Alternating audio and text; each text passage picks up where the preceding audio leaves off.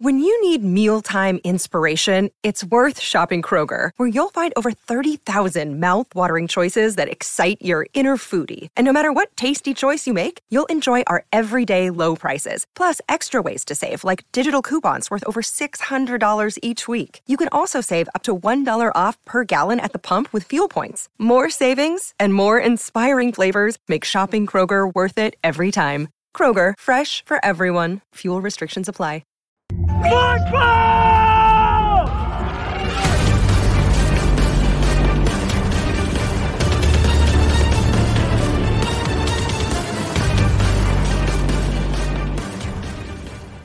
Welcome in, everybody. Monday after the Kentucky game, September 27th.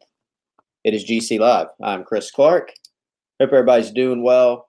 What's up, Chris Anderson? Guys, you let the first commenter of the day be a Kentucky fan. Disappointing performance by you as well. But uh, seriously, we're gonna we're gonna get into uh, Wes will join me very shortly, wrapping up actually a couple of recruiting related matters, namely publishing a story on priority defensive tackle who was in town over the weekend for an official visit. Jamari Lyons out of Florida West, just rolling a story on the front page of GamecockCentral.com if you want to go and check that out. But welcome in, everybody. Chris, who was the aforementioned Kentucky fan that I mentioned. Hey, appreciate you tuning in, I guess, Chris. Rob, Beamer Ball 2.0, Ty, Daniel, Frederick, TSC Scout Guy. What's going on, everybody? Uh, a lot to get to, obviously. Obviously, the Gamecocks dropping a disappointing and close loss to Kentucky on Saturday night. Great atmosphere inside Williams-Brice. Lots of recruits in town, uh, three official visitors, and then obviously some other senior targets, plus a ton of 2023 and 2024 class members, even even guys some 2025 class members that were in the stands checking out the game on Saturday night. There were, of course, some good things to take away from the game, namely the performance of the defense. And there were, of course, some not so good things. And Wes and I are going to get into all those things today. Uh, if you've got any questions, drop them in the chat. I certainly have a lot of thoughts on the game. Been uh, working all morning since we uh, got up early this morning, working through a rewatch, rewatch, excuse me, of the game, publishing an insider report, some of my detailed thoughts on the offense, and want to get into a lot of those things today. So, um, again, if you got questions, drop them in. Thanks for being here. Hope you all had a good weekend, and it's good to be back here on GC Live with you guys. First, before we dive into it, let me tell you a little bit about our primary presenting sponsor. That is Clint Hammond of the Mortgage Network if you are in the market to buy a home, if you have questions about refinancing, is refinancing right for me? What does it entail? What are the costs? How much could it save me? I've been in that position before too. Check out Clint with the Mortgage Network. He's the branch manager of the Columbia Mortgage Network.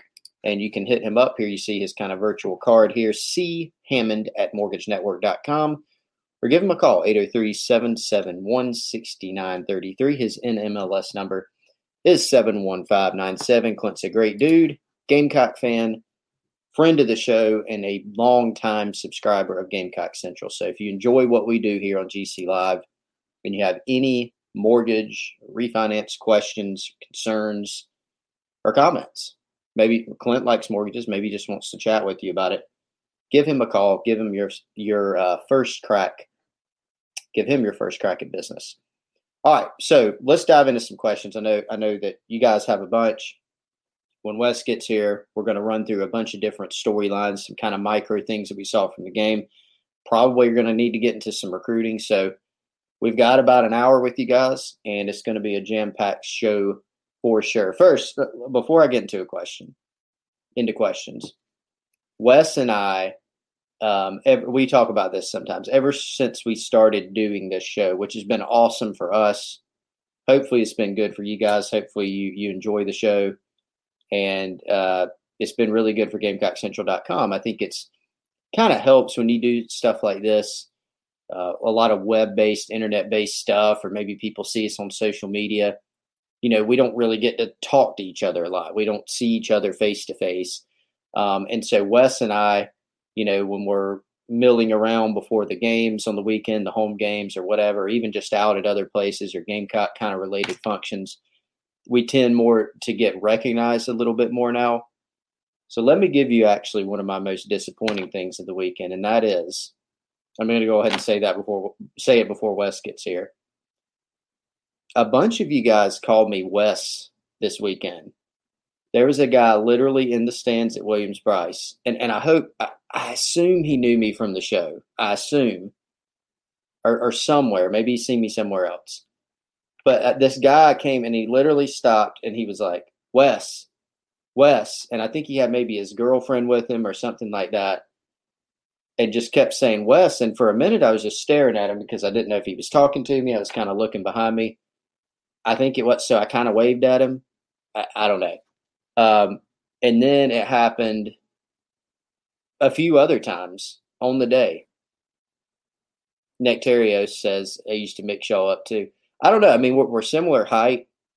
Um, I'm the superior athlete. Just kidding. Um, but but seriously, so I, I, don't really know the mix up. I mean, maybe I, am not really sure. I'm not really sure what's uh what's going on there. But I am Chris. We're labeled on the show. I, as you know, once Wes gets here, I'm on the right side, and Wes is on the left. Ty, come on, man. Y'all, y'all are killing me though. Seriously, SC Scout guy says you need to start wearing a name tag to games. That that that is that is the next point. I'm glad you said this, dude. We had, uh, as Wes told you guys on Friday, we had a Gamecock Central subscribers only tailgate, and we had name tags. Our publisher Brian Shoemaker printed out name tags. I was wearing one. I think I had my sunglasses on, maybe, but I was wearing a name tag, and I still got "Hey Wes" probably a couple times at the game. And see, Trey says he ran into Wes after the game and called him Wes. Congratulations, Trey. Very good.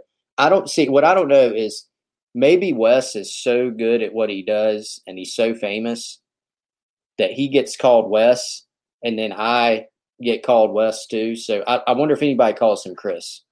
These are the important things that we're going to break down on today's show. All right. I'm I'm done with that. We will double back to that when uh when Wes gets here, but I, I had to mention it. I, I thought it was hilarious if you called me Wes, guy in the stands in Williams Brice, I'm not offended. It's all good. Thanks for watching. And I heard a lot of good things from you guys that I saw at the Gamecock Central tailgate or just throughout the day. All right, so uh, Rob Youngson coming in hot within a comment. We have to change something. Offense looks way too lethargic. Is this it? This? Oh, I found him. This is him. Mark. West. that was me. He was sitting in the section next to you. Dude, I was running my mouth so much I didn't see your comment. Mark. Let me let me find his comments. I think he said something else here. Yeah, there you go. Mark said I was sitting in section five next to you. Yeah, dude, I'm Chris. Thank you, thank you for saying something. And I'm sorry I looked so bewildered uh, because I was so confused. Like at first, I didn't know you were talking to me. I didn't know what was going on. But hey, I appreciate you listening. I appreciate you saying something. I'm just giving you a hard time. It's all good. Thanks for being here. I'm glad. I'm glad we solved that mystery. That's awesome. Chris looks more like a West than West does. Okay, all right, I, I got it. Todd Bloom, this is a great comment. Bring the pen and pull back. I actually have a point on that that I want to make. Let's start there. Okay, let's start there with the offense there's a lot in this game to dive into. Special teams was kind of boring, I guess you could say. Jeff Drummond from CatsIllustrated.com last week, we had him on to preview the game, he kind of mentioned how Kentucky's special teams have been kind of boring. That's kind of how it was in this game. Wasn't much to speak of in terms of returns. Wasn't a lot of um, there weren't weren't any big plays. There weren't any bad plays. South Carolina punted the ball quite well. Uh, one time they backed up Kentucky, what, to the four yard line or so. Kentucky actually fumbled the ball on one of those early plays and, and got it right back. Really wasn't in any danger, just kind of how the ball bounced. And then defensively, look, there were some things, there's some things to break down there. Namely, the disappointment, I think, for South Carolina on the defensive side of the ball was giving up, what was it, 230 rushing yards to Kentucky. That was a disappointment. But we did see more good than not. And, and that was uh, the defense sometimes got into some bad situations. First drive of the game was a disappointment, right? Gave up a touchdown, the only of the game. The last drive was a disappointment because it was all on the defense at that point. Unfair to them, but it was all on them to get a stop. Two timeouts left.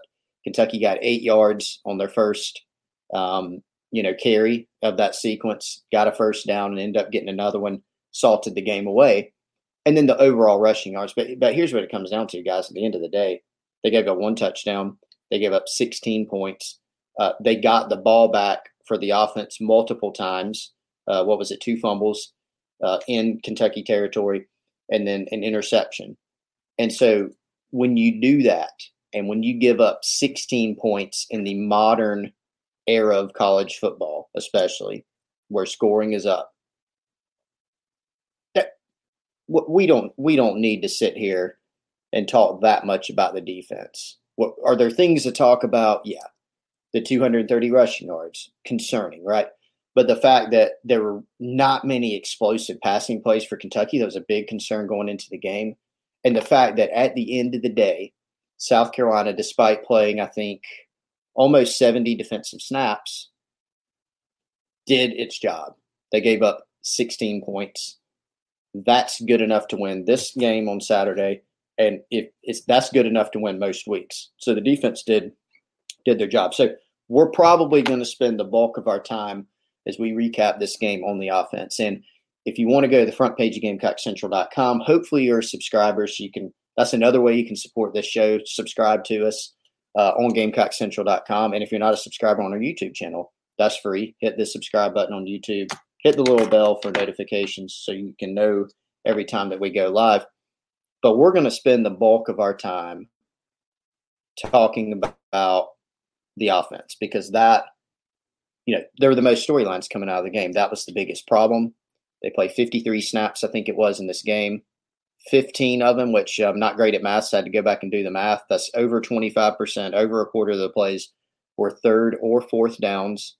And when you only convert, I think, three of those, three of those 15, that's not going to be good enough to win a football game. So, um, you know, th- th- there's a lot to talk about there.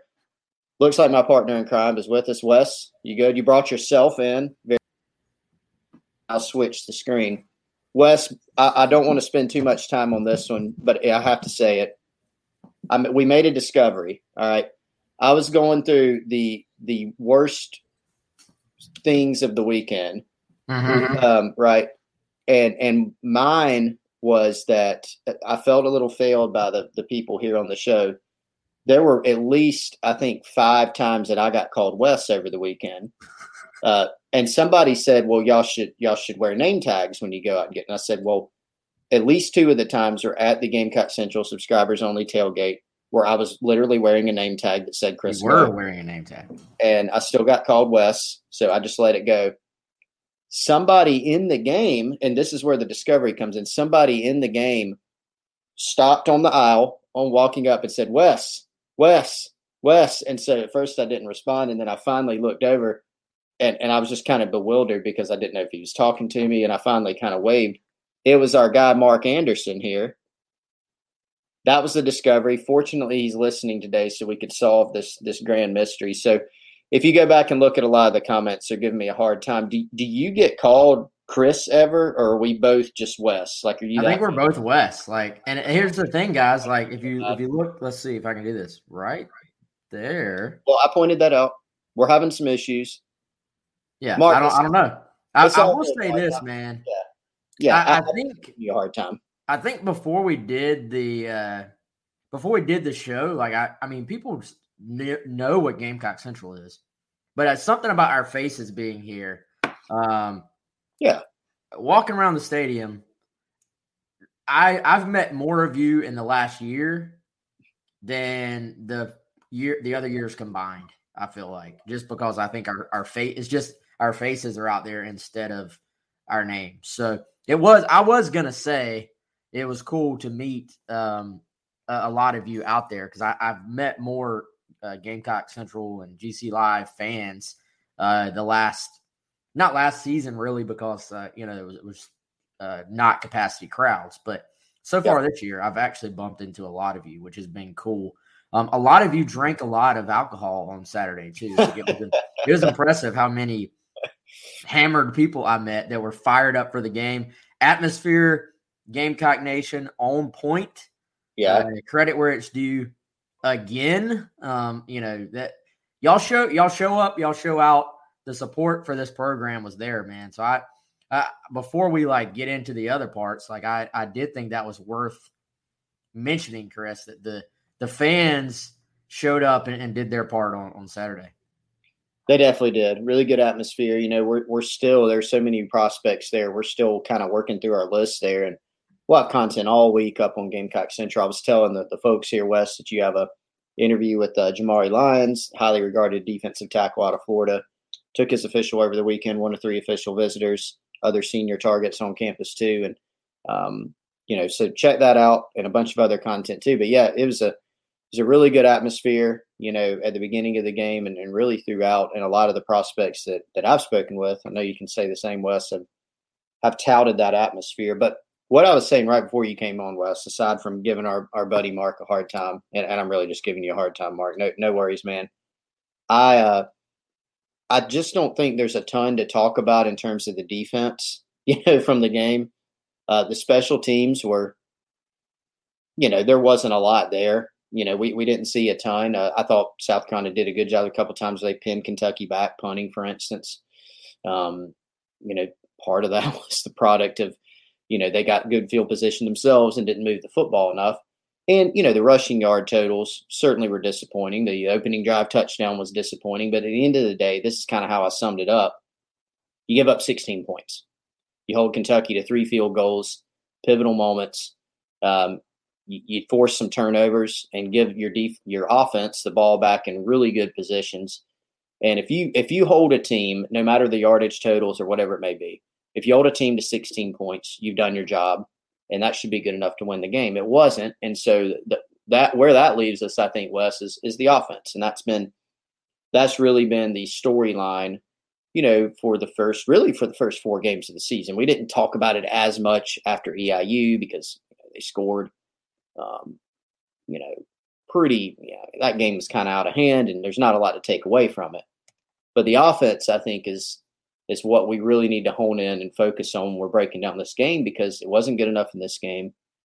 And it's still, we, we still haven't seen the type of improvement that we need to see for this team to go out and kind of accomplish its goals. Shane Beamer has often said his goal for this team is to maximize this team's potential, whatever that may be.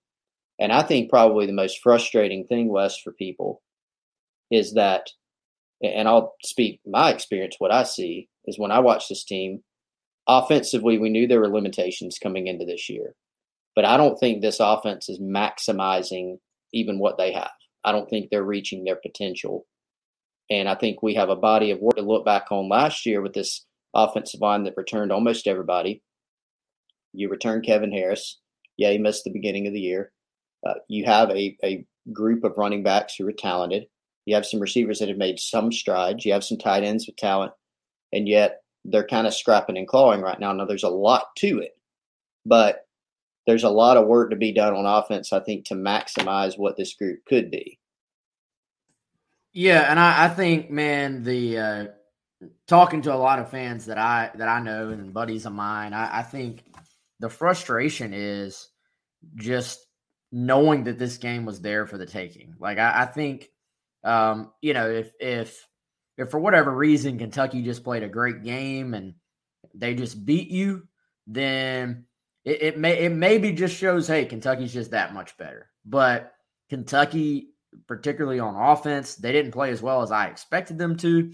You know, give credit to South Carolina's defense for for certainly some of that, but you know, whenever a, a team turns the football over that many times, um, and, and to to get the ball in plus territory, you know, to get the ball in field position to make things happen, um, and then not be able to get it done, uh, I think is, uh, you know, we, we hear coaches talk all the time all you know we, we had bad field position we just couldn't couldn't get it out of our own uh, you know our own end zone uh, we, we kept starting backed up uh, you know you heard muschamp talk about that um, several times you know we couldn't get anything going coming out well this was a case where you know kentucky did put the ball on the ground south carolina recovered it And you, you had multiple opportunities in, in great field position where you had to go just a short field and you, you didn't get anything done. And I, I think, um, you know, like you said, we can nitpick on the defense. And I, you know, there are certain things they got to stop and run better.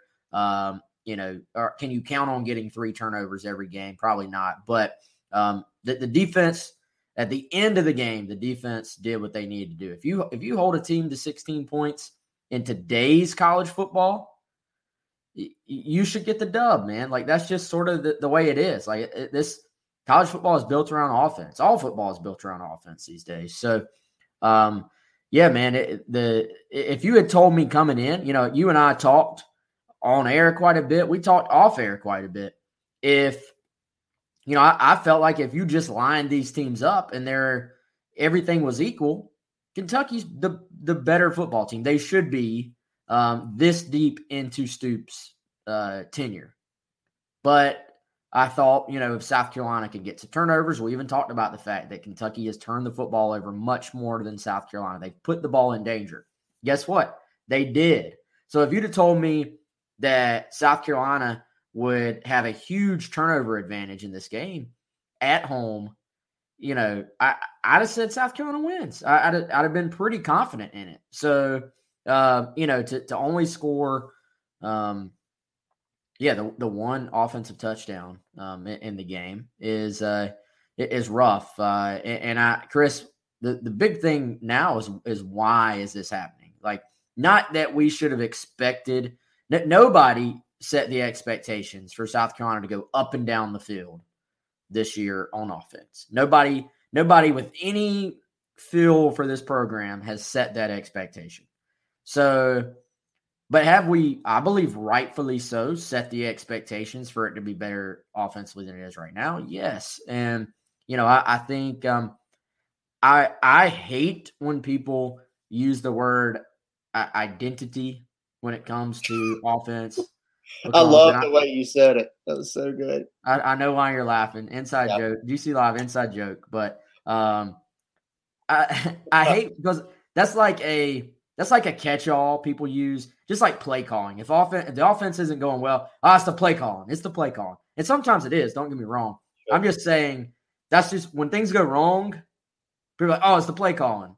Um, but to me, there is something to be said you know, we used the phrase last week because I think Beamer said it. The offense got to find something to hang their hat on. Um, it, it's it's awesome to be multiple and diverse and to do all these different things on offense. If, if you're executing everything and you have a if you have a veteran team that's been in a scheme for a couple of years, um, you don't really need an identity. You just whatever you feel like doing that week, whatever you need to do to attack that opponent, you, you go do it. Right. Well, when when your first year in a new offense with a young quarterback, Beamer's pointed that out several times, right? Luke Doty is still a young, inexperienced quarterback.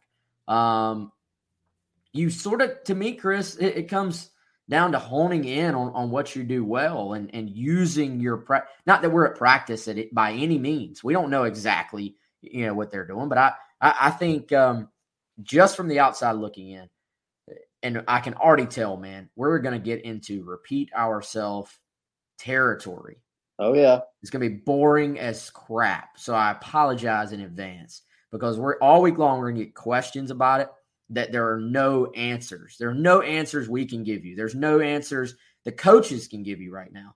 The only answer is for it to get better on the field. There's no way to talk your way through this. And um, so we're going to get asked by people who aren't on the show every day all week long. What eh, what the heck is wrong with the offense? Right now, to me, they're going to have to hone in on small, like a small portion of the playbook that you do well. Try to get your execution at a super high level and then build from that. A- after you execute those things, you build from there. Again, very, very easy for me to sit here in my office on Monday afternoon, chilling with my trail mix and, and talk about it. It's a much more difficult thing to go do, right? You know, let, let's be honest about that part of it as well. But to me, I look at the defense, they sort of have an identity. They sort of have, hey, here's our scheme. This is a 4-2-5. Clayton White says, "Hey, it works. I know I know all the ins and outs of it. I'm going to install it Is it always going to be perfect? Are we going to shut teams out that are super talented? No, but this is what we do. And the guys look comfortable. The guys sort of to me, Chris, look like they know where they're going mm-hmm. on defense. On offense, there's still that little slight hesitation, I feel like. You're right. I mean, I think there is a difference in how those two groups are playing. You know, and special teams have been solid, as we said. They've even made some some some plays that have helped alter the outcome of games. And Parker White, I mean, again, he there was one in this game. He he hit a very long field goal. Um, everybody executed everything well, and then Parker. I mean, that's one of the more individualistic plays in football. The other things have to go right, right? They have to block and not let anybody, you know, block the kick. You have to get the snap down. You got to get the hold down. But at the end of the day, all that can go right. If the kicker flubs it, it's not going to go well. So that was another big play in the game. But the offense couldn't capitalize otherwise. And I think that there's several different points. I think what you what you said, Wes, was a good point about you know people just pointing, okay, just the play calling, right? Well, there are some things there that we can get into that I think we've seen the first three games before this, and then we saw in this game that you can question some th- certain things about the play calling.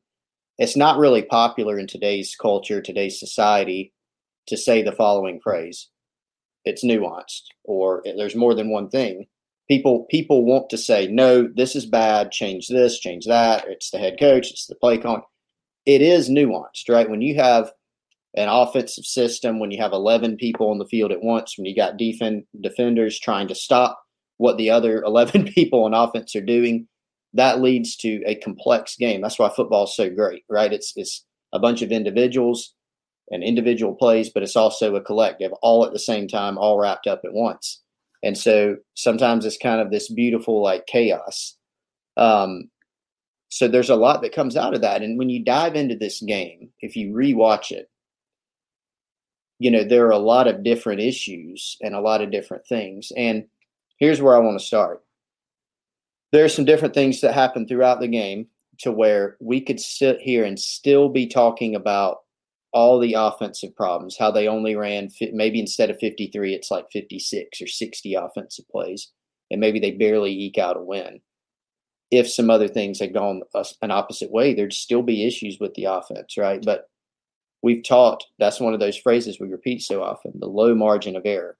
Beamer even alluded to it, um, I think, on Sunday night during his teleconference. But look, I mean, here's one Kentucky fumbles on the four yard line, they're on four. Um, South Carolina doesn't get it. That one wasn't as close as the other ones, but they don't get it. That was in the first half. South Carolina didn't score in the first half. If that goes your way, you're on the four yard line. At least you're getting a field goal. At least. Okay. Um, you got another one where Kentucky fumbles. The ball literally bounces up. Damani Staley goes to grab it. Another teammate goes to grab it. They both kind of miss it, and then Kentucky gets it. That would have given you the ball back in territory. Um, you look at a play where South Carolina had gotten a sack. Jabari Ellis made a great play, and him and Jordan Burch combined on a sack of Will Levis.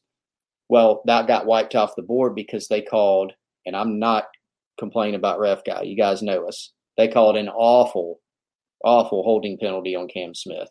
I mean, it was really bad. Um, now Kentucky committed a, an offensive holding after that, but the drive. The point is, instead of being backed up after that sack, they got a fresh set of downs. And then they were able to go ahead and, and then they ended up getting a field goal. So there were a lot of little things like that in the game. But let's boil down to a little bit more of the things with the actual offense. I thought actually, Wes, and, I, and I'm going to be critical of some of the offensive stuff too, in terms of maybe the setup or play calling. I thought there were some good calls in this game that didn't work out. The two fourth down calls. Luke Doty threw a dart to Jalen Brooks. If that ball's caught, we're not talking about that fourth down conversion, right? The, the ball should have been caught, bottom line. It was right there. It was a great throw, uh, rolling to his right. Brooks coming across, put it in a very tight window. That ball's got to be caught. The ball to Dakereon Joyner. That was an instance, I think, where we saw Luke Doty's inexperience. He gets that ball out quickly. Remember, he was under pressure a lot of the night throws it short of the sticks. Joyner drops it anyway. Probably wouldn't have gotten a first down even if he caught it. Had the corner route come wide open, even in a cover two zone. Jalen Brooks was open on the corner. So, couple plays right there. On the other side, you do go back to okay, why are they not executing in the run game, for instance? Why are we seeing so many things where a guy got knocked off a spot, or they didn't finish this block, or they missed this block? So that goes back to well, what's the problem? Is it something with scheme? Are things too complicated? What is it? I go back to, and we had actually Wes, somebody I can't properly credit, ask about the pin and pull. Said bring the pin and pull back. I went back and watched the film from the game, they ran the pin and pull in this game. They ran it twice. One play, I think, for six yards to Juju McDowell, and one player for about ten or eleven to Kevin Harris, and I, that's all we saw of it. That's all I saw of it was was twice in this game. So that I, I think there's a multitude of issues. Again, nobody. Some people don't want to hear that. They just want to say, "Well, play calling's not bad." There's there's just a lot of issues, and when you have such a low margin of error, those things they really add up, and you can't go three of fifteen or whatever it was on on third and fourth down and be a quality opponent. Yeah, and I, I think um, so. Some of these issues that we're talking about, man, some something caught my attention that that Beamer mentioned. I think it was on the teleconference. He may have mentioned it on the the press conference as well, right after the game. But uh, it, it kind of goes back to, to, to nuance as well, and sort of diving in on, on what's really going on. To me, the word timing has come up a couple of times in both um, timing where your back is hitting a hole. Beamer mentioned they had a pulling guard on, I believe it's the fourth and one, the fourth and short, where they, they got they got stopped on third and fourth and short back to back. Um, and it was just uh, you know the the timing has to be a little bit better in letting that lineman pull through before you hit the hole as a running back. And Beamer said that the timing on the in the uh, screen game has been off as well, and we have not really seen South Carolina. You know, I, I know that's one, another one of the big fan truisms. You know, why aren't there more screens? Why aren't there more?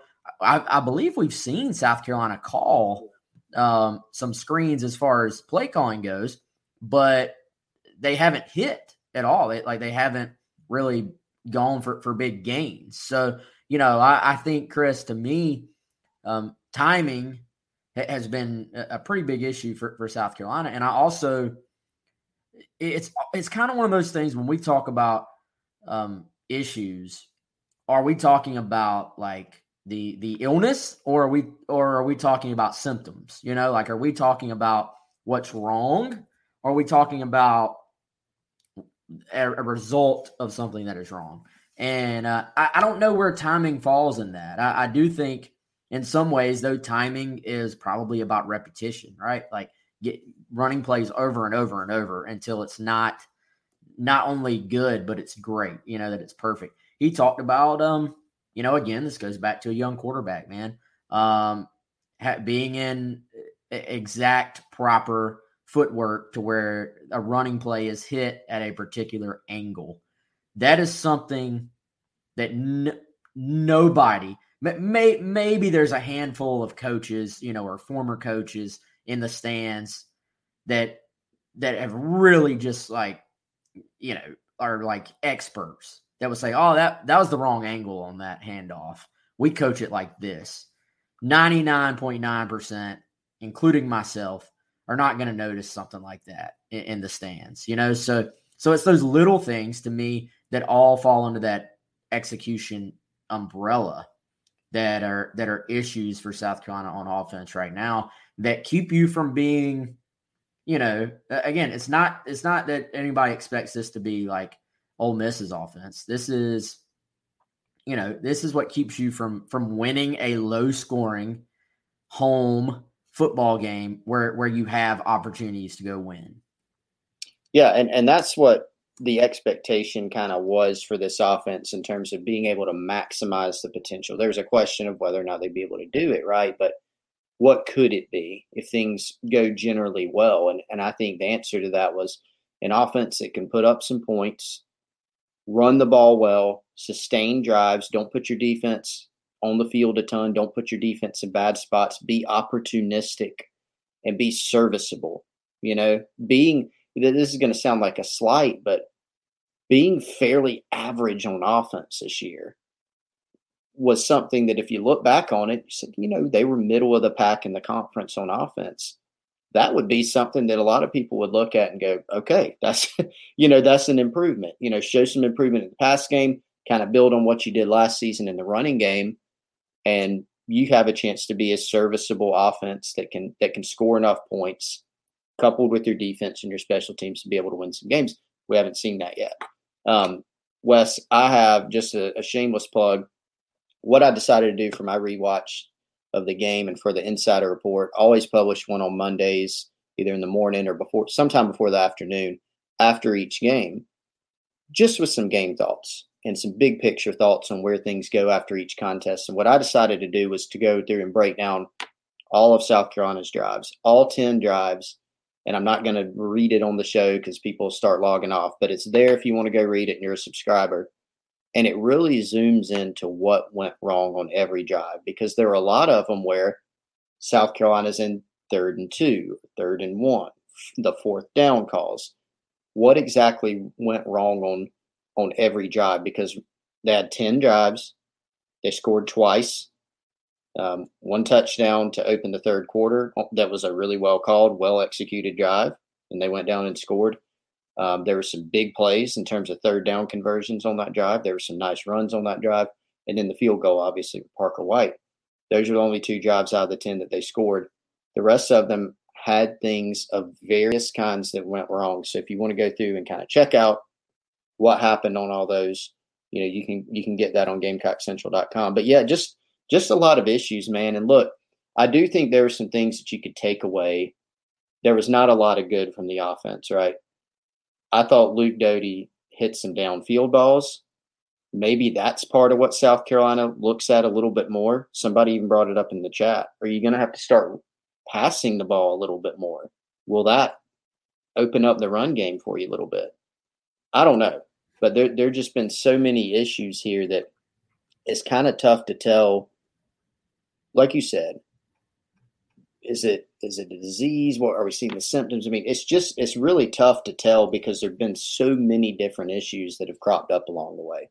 Well, and when when you run just over 50 plays in a game, it goes back to something we've said before, man. All you know, we can sit here and say need to hit the deep ball more. Um, you know, need need to get the ball to Jaheim Bell more. Need to get the ball to EJ Jenkins.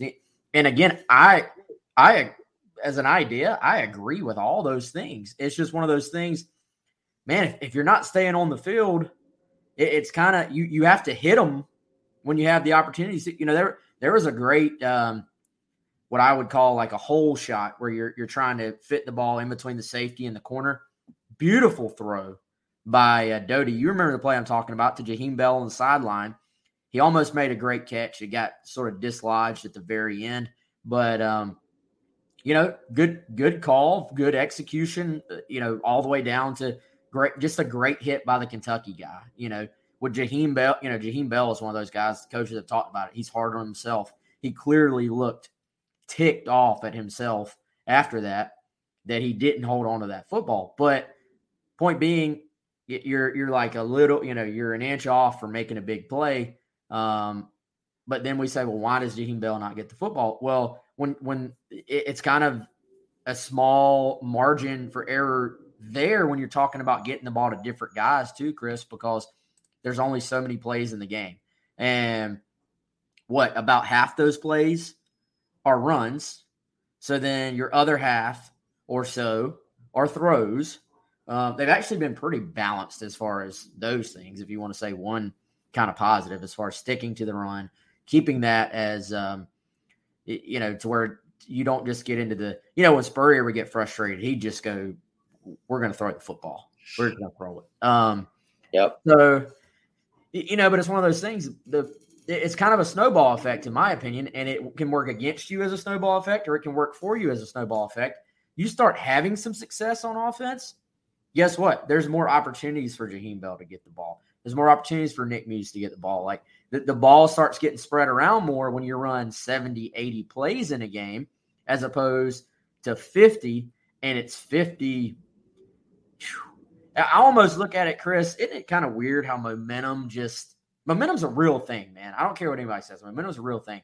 I, I equate it to a lot of times I'll hear people, as much Major League Baseball as I watch, I'll hear people talk about, well, this pitcher has thrown 50 pitches.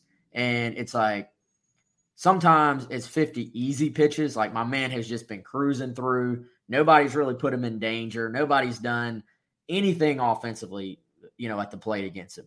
Or you can throw 50 pitches where you got runners on base all day. You're having to make a perfect pitch. These are 50 stressful pitches.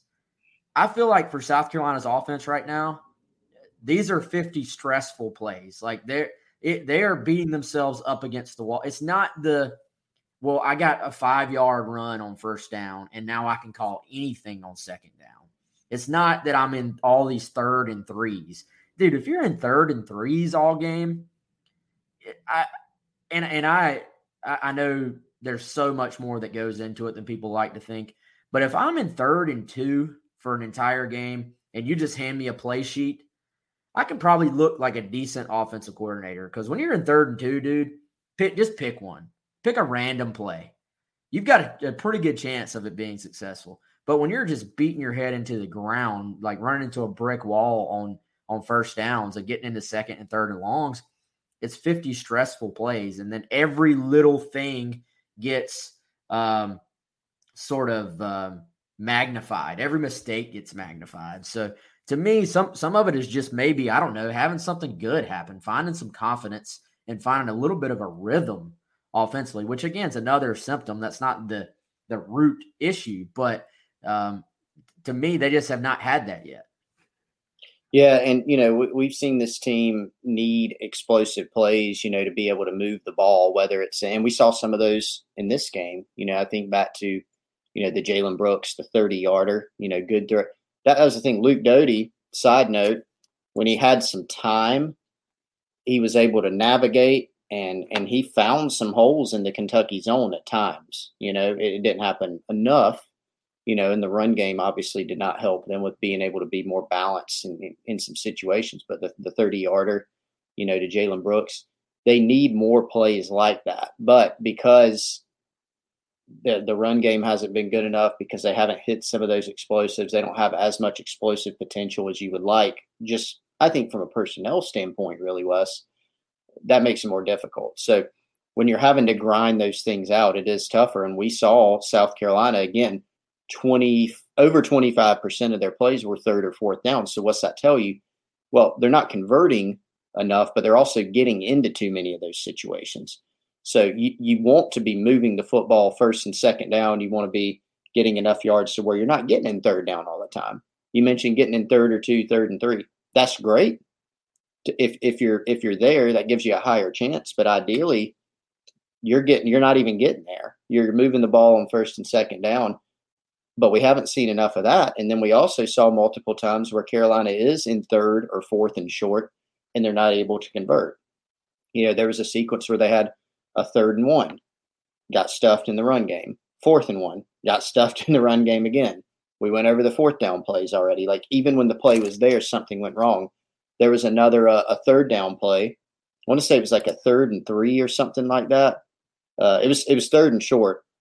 Um, you know, they had just converted a couple first down throws. This is when they were backed up real deep in their own territory. You remember Wes, and actually got the ball out. They had a throw to Kevin Harris, had a throw to Rico Powers. Well, Harris got some yardage on a on a first down run. Then Marshawn Lloyd kind of got tripped up on on a run because they didn't secure a key block. And then it was third and short, and they shifted a bunch of guys around and threw a little play action to the flat to Jalen Brooks, and it gets tipped. And so now you're punting again. You know, so I think this team has to find a way to move the football. This is one of those things is like way easier said than done. But they got to find a way to move the football more on early downs and make their hay there. Because it does. It looks it looks like everything's kind of difficult right now. They don't they're not able to play fast and free, but there I think there are a lot of reasons that go into that, and one of them it just what it boils down to is production. You're right. If they can get rolling, if they can find something in the run game that's working, and be able to go to it consistently, or in the passing game. I mean, that is something to where this team could pick it up.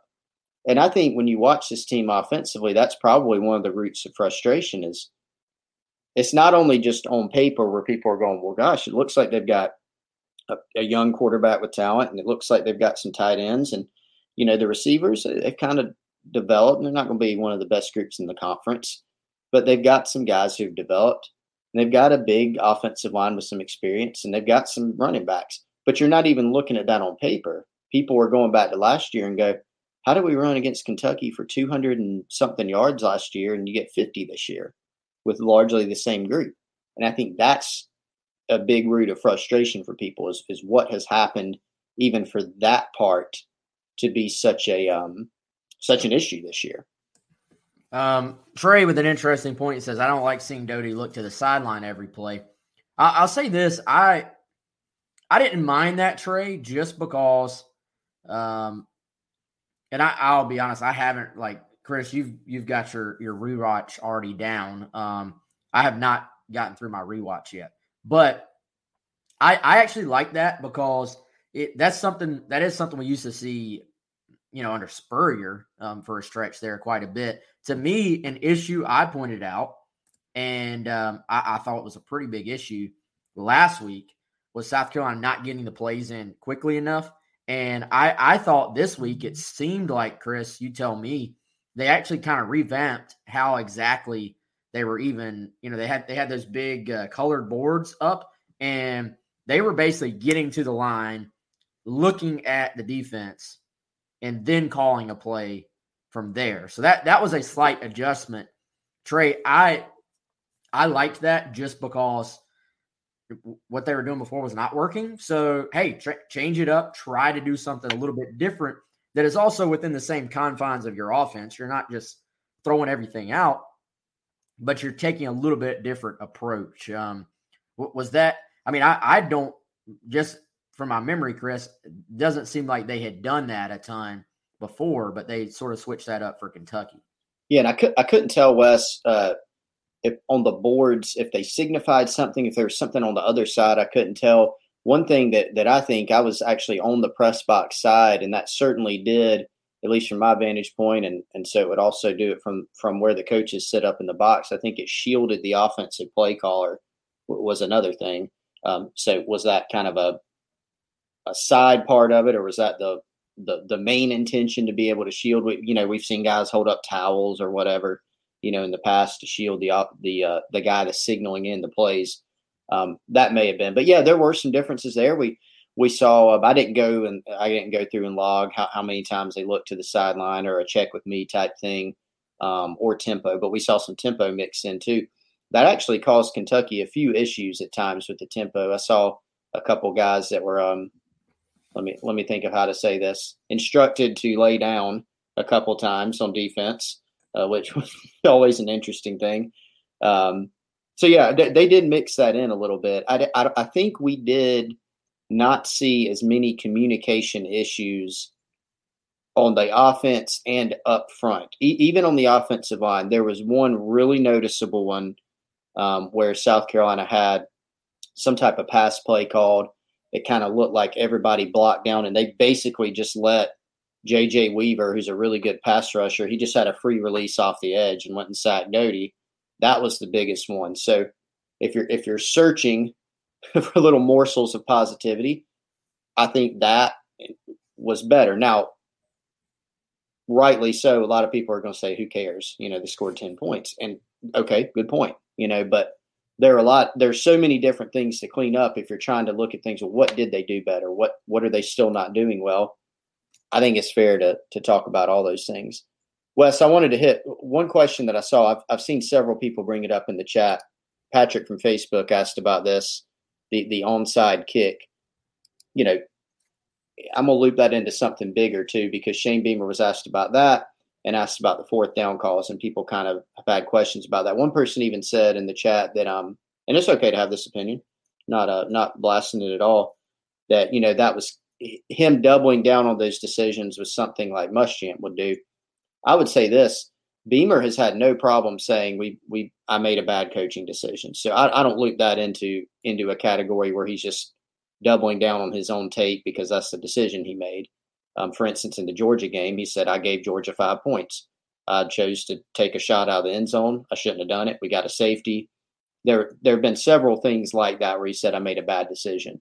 Where he was coming from was, hey, I would, I would make those fourth down calls again. We had good calls on one of the plays. He said if we didn't like the defensive look, we were going to call timeout and reassess. Um, they actually had good plays on on both of those. Wes, you had a drop, you had one where the quarterback missed an open guy. You know that makes it a bad, you know, a bad play, I guess. But um, you know that's why he decided on those. The the, the on the lack of onside kick, rather, he explained that on his teleconference on Sunday by saying, um, you know, that his thought was the defense was playing well. They didn't want to be in a situation where they were backed up South Carolina, and then with the way their offense is playing, have to go drive 90 yards or something like that. So they chose to to go ahead and and kick it and try to get a stop and try to get better field position. And obviously, it didn't work out, but that's kind of how he explained that. Um, Chris, I'm gonna throw this question to you because, again, I haven't rewatched yet. You're probably in a better position. Um, another Patrick from Facebook, our buddy Patrick Bowen. Um, did you, uh, Chris, feel like that um, South Carolina needed to get to the corners more, or uh, you know, it seemed again, and I'm I'm just going off of the perception in my head. I have not rewatched it, and you can't get the proper like to me certain things. If I watch a game in person, certain things stand out in my head, and then I go back and watch, and I realize, oh, that was my perception of it.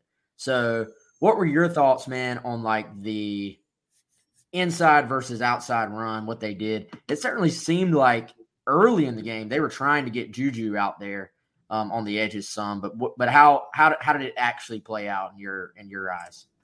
Well, I don't know if we could really say. I, you know, I thought this this uh, outside run was a lot more successful because, just to be honest, there wasn't a lot of success running the football in general. You know, a lot of the different things that they tried to do just weren't that successful.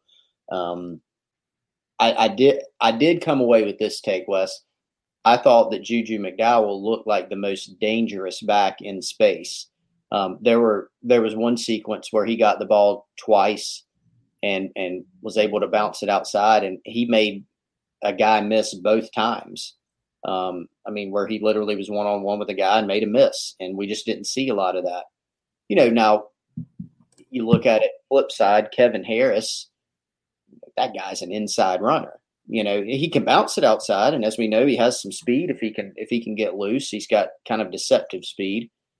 Um, but he hasn't been able to do that for the most part this season. There was actually one run that I thought if Kevin Harris had bounced it outside, he might have been able to get a first down.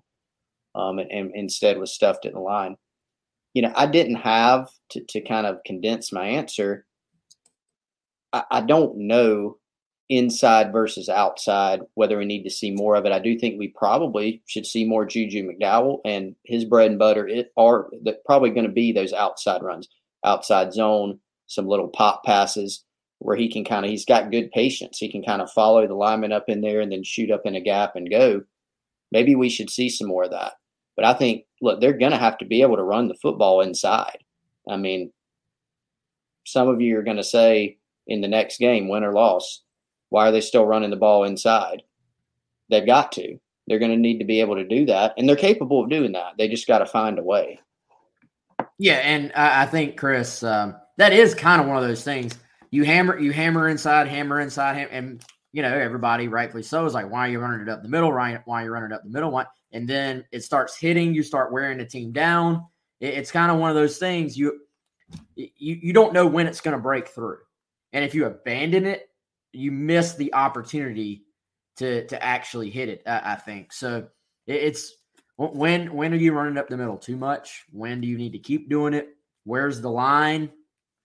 Who knows? I, I will say somebody said why not Juju uh, with two backs. They they did run that a little bit. They had Juju in the slot motioning across.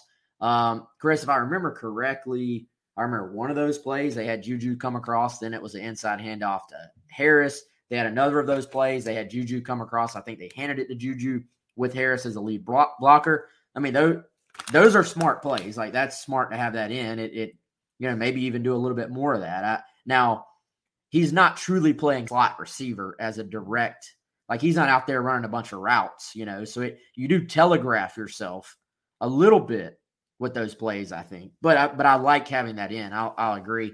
And Chris, I to me, Luke, um, Luke still isn't quite at his full speed as far as running on the outside. To me, that's kind of obvious. I yeah. agree with the take. They have to run him more a, little bit to open up defenses, but also you need a 100% full speed Luke Doty um, doing that. And I'm not in any way suggesting they're like playing him hurt. I'm just saying, as far as being at his ultimate quickness that we have seen, um, he's maybe not quite there yet. And Be- you know, Beamer sort of alluded to that, if not straight up said that. If you listen to the press conference after, so but I, I did. You notice they came out second half that first drive. They said, you know, we're going to use Doty's legs a little bit more. I think you have to do that off the top a, a little bit to loosen things up to where that crashing that crashing guy down from the edge has to hold up for you know for for Doty. I, I will say this: I, I, wanted to get you know you talked about it. I actually like the fact, y'all, that Beamer did not back down on the fourth down decisions because here's what you don't want: you don't want a coach. You certainly don't want a coach that no matter what happens is like, oh, I would have done it the exact same. But you don't want a coach who every single decision is like, you know, ah, I should have done this differently. I should have done that. You know what I mean? Right. I want the coach that goes back and looks at it and gives me his honest opinion and says, you know, I should have done this or I'll stick with it or says, look, it was 50 50. Like it, it was, it was a coin flip, you know? So yeah. I, will tell you this, man. I, uh, when it happened, my thought process, Chris, I was saying, I was saying, I appreciate the aggressiveness, but I don't know if this is going to work. You know, as it's happening, you're sort of like, and I, you're, you're playing it out in your head. What would you do if you were in that position? But even after thinking back over the game, with hindsight being 2020, and knowing that they didn't convert the fourth downs, the more I thought about it um, on Sunday, I was like, I think that was the right call, man. At some point, you get the ball in that field position. At some point, you have to just say, look, we have to make a play on offense. Like, ha- we may not get this opportunity again. So, mm could if you don't get it, are you possibly putting your defense in a worse place? You are putting your defense in a worse place. But guys, we have we have watched South Carolina take a let's avoid something bad happening at all areas and instead of let's go try to make something happen. We've watched South Carolina do that for for a number of years, right? So if, if you are one of those people who complain for five years about punting to pin people deep or kicking long field goals, you don't get to have it both ways now. Now, now there there is a line, right? Like there's I, I think you can I think you can accurately say, all right, you know, if you're a South Carolina fan, you can say, man, I kind of wish we didn't go play action at the one yard line at Georgia. And like, like there's a line where the aggressiveness, you know, you dial it back, right? Yeah. But this, we're nowhere near that line by going for it on fourth down in Kentucky territory with the game on the line. If if you hit either of those plays and South Carolina wins the game, you're saying, and, and they were both there. Both plays were there. They were there. They were there. Yeah. If you hit them, you're saying, man, I love the fact that this coach said he saw the opportunity to go make a play, and he and he just went for it. So I I appreciate the guts on you know, and on one of them, uh, one of them was right before it was third. Do you remember what the third down was before the fourth and five? It was a third and long, right? And they got the ball to EJ. Yep, that was right. It was about a 13 yard gain to EJ, I think. So that set up that fourth and five. So then you do have Kentucky. Now, I, I would have loved to see the play get in actually a little bit quicker on that if we're going to be nitpicking. And then because you have Kentucky, a Kentucky goes from a third and long mindset to a fourth and makeable defensively. I think you have them on their heels a little bit. You're putting pressure on them a little bit, maybe for the first time in the game to, you know, to go make a play. So, and guess what? Guys were open. So I, I, I don't, I've never subscribed to the theory of, well, if it didn't work, it was the wrong call. Like that's, that doesn't, that's not how it should work. So to me, man, I, I appreciated the decision. I appreciated last week Beamer being like, eh, probably want that one back, you know, in hindsight. And I appreciated Beamer this week saying, nah, guys, didn't work out, but I'd have done it again. Like, to me, I appreciate all sides of those. And I'm not just siding, like blindly siding with Beamer on that. that that's truly the, the way I feel about it, Chris. Yeah. And sometimes, I mean, coaches at multiple schools, I mean, they have just kind of, yeah, we do it again. And that's, they kind of leave it at that. And you can tell they're just being hard headed, stubborn, whatever. And there's actual explanation. We, and we have the, the hindsight of knowing that Shane Beamer has uh, criticized himself or his coaches or whatever it may be for decision making. So yeah, when you, when you look back at those choices, um, that's kind of, it's, it's important to put it, you know, in the proper context. Wes, before we get out of here, a little late today, lot, lot to talk about. Let's tell the folks about Dead Soxy. Ty Adams fired up about Dead Soxy, probably so much that he's going to go and use the promo code cocky on deadsoxy.com, D E A D S O X Y.com to buy even more pairs of Dead Soxy socks. Yes, buttery soft feel, patented no slip technology, men's and women's, all sorts of socks for any occasion, any kind of use. Go check out deadsoxy.com. Use the promo code cocky to get 25% off your order. Good job, Chris. Man, we didn't um, even get to recruiting really. We're gonna talk about it tomorrow, I think. Okay. Good I'm working on the Carolina Confidential, man. I, I, think I got some. I think I got enough stuff for that. So we'll uh we'll we'll put that out. Ethan wants to know how much is Beamer involved in the play calling. It's one of those things I can't give you a definitive answer, Ethan. Chris, I don't get the impression that that on either side, Beamer is one of these coaches that's like he's not sitting there dialing up offensive or defensive plays. You know, there there's unless you are unless you're like Spurrier, unless you're like the coordinator and you like go into a game saying I'm putting all my focus on that. Very hard to do, in, in my opinion. I I from everything I've heard, and I hope I'm not speaking wrongly here. Beam, Beamer is just one of those guys who is going to manage the, the the game as far as the fourth down decisions, game flow decisions.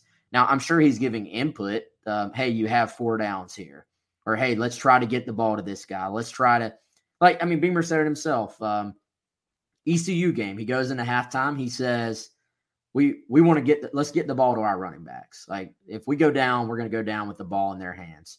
I'm sure he said has said hey, let's get the ball on the edges here or something something like that. But he's not out there literally calling plays. I mean, is that is that the impression you get as well, Chris? It's not really a, a detailed um, play calling involvement from from Beamer. Right. I mean, they go into halftime or even during the game, you know, you talk about it as a staff and he's part of those decisions as far as, eh, but head coach, obviously, hey, like you said, Wes, you got four downs here, let's run some clock, or let's take a shot here things like that, you know, where he's not then giving the play call, run this play. If he did, then obviously, you know, Satterfield would go run it, but no indication that stuff's happening. He's, he kind of stays back on that um, and, and is involved at the higher levels of those decision making processes.